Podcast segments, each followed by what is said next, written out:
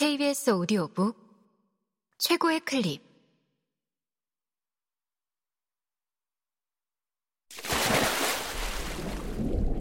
KBS 오디오북.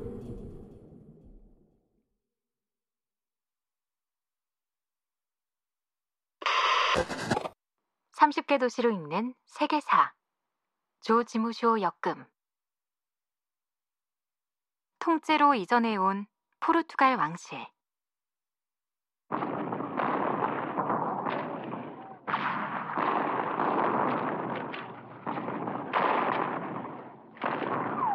(1807년) 나폴레옹이 이끄는 프랑스군의 침공을 받아 포르투갈의 수도 리스본이 점령당했다. 약 15,000명의 왕족, 귀족 및 관료와 그 가족은 영국 해군의 지원을 받아 대서양을 건너 리우데자네이루로 포르투갈의 수도를 옮겼다. 유럽의 한 왕실과 지배계급이 통째로 남미로 이사를 한 것이다. 당시 리우데자네이루의 인구는 약 3만 명으로 주민의 대부분은 아프리카에서 끌려온 흑인 노예였다. 학교와 같은 문화적인 시설이 거의 없었기 때문에 포르투갈인은 왕궁, 교회, 극장, 도서관, 박물관 등의 시설을 잇따라 건설했다. 나폴레옹은 1814년에 실각했지만 포르투갈 왕족은 브라질에 대한 지배를 유지하기 위해 계속 리우데자네이루에 머물렀다. 그리고 브라질을 식민지에서 포르투갈 본국과 대등한 지위로 격상시켜 포르투갈, 브라질, 알가르브 연합왕국을 구성했다.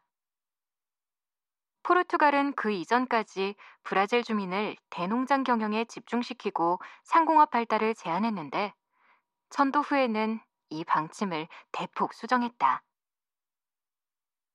리우데자네이루는 화물에 관세를 물지 않는 자유항이었다. 이런 이점으로 1806년에 90척이던 입항상선의 수가 1820년에는 354척까지 증가했는데 그 대부분이 영국배였다.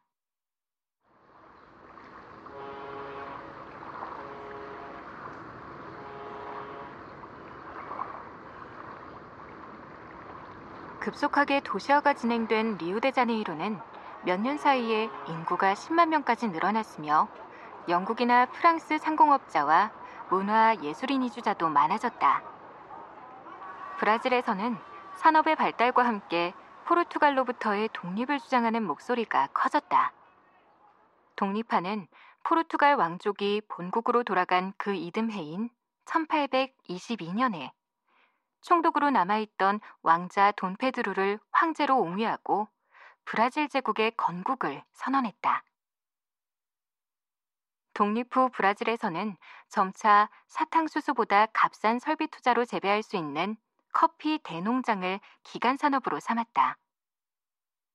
내륙의 농작지대와 리우데자네이루의 수출항을 연결하는 철도망도 정비했다.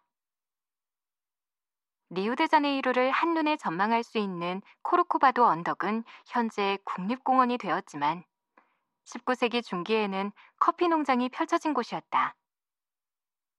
표고 약 700m의 언덕 위에는 브라질 독립 100주년을 기념해서 세운 38m 높이의 예수상이 리우데자네이루의 랜드마크로서 우뚝 서 있다.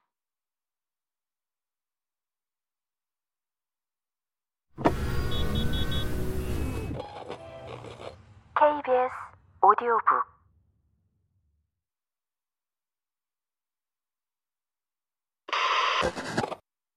빈곤층을 달래주는 삼바의 고향 브라질은 1888년에 노예제를 폐지하고 그 이듬해에 공화정으로 이행했다. 이 무렵 리우데자네이루의 인구는 약 50만 명에 달했는데 새로운 주민의 대다수는 해방된 노예 등 빈곤층이 많았다. 그래서 무엇보다 위생과 치안 악화가 큰 문제였다. 1902년에 로드리게스 알베스 대통령에 의해 리우데자네이루의 시장에 임명된 페레이라 파소스는 청년기에 프랑스로 유학을 가서 당시 파리 지사 오스만이 추진한 근대적인 도시 계획을 배웠다. 파소스는 파리를 모델로 삼아 대대적인 도시 개조를 진행해 전체 길이 약 3,000m의 리우브랑코 대로를 정비하고 시청, 국립미술관, 극장 등을 새롭게 건축했다. 대다수 빈곤층은 파소스 시장의 재개발 정책으로 교회로 내몰렸고 근교에 파벨라라는 빈민가가 형성되었다. 이 파벨라에 사는 흑인들이 만들어낸 댄스 음악에서 삼바가 탄생했는데 매년 2월 전후에 개최되는 사육제, 즉 카니발과 결합하며 1920년대에 브라질 전역으로 퍼졌다.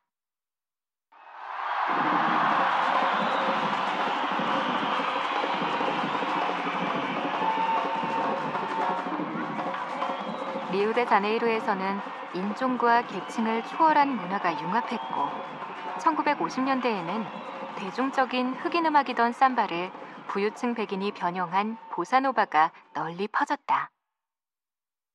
리우데자네이루는 도시의 성장과 함께 인구 과밀 문제가 심각해졌다. 브라질 전체적으로도 연안 지역에 대도시가 집중되어 있었기 때문에 정부는 독립 이후 내륙으로 수도를 이전할 것을 검토했다.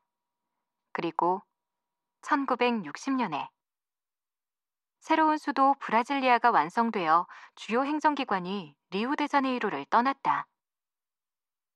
하지만 그 후로도 리우데자네이루는 2014년 월드컵 대회와 2016년 올림픽을 개최하는 등 문화 상업 중심지로서 계속 발전하고 있다.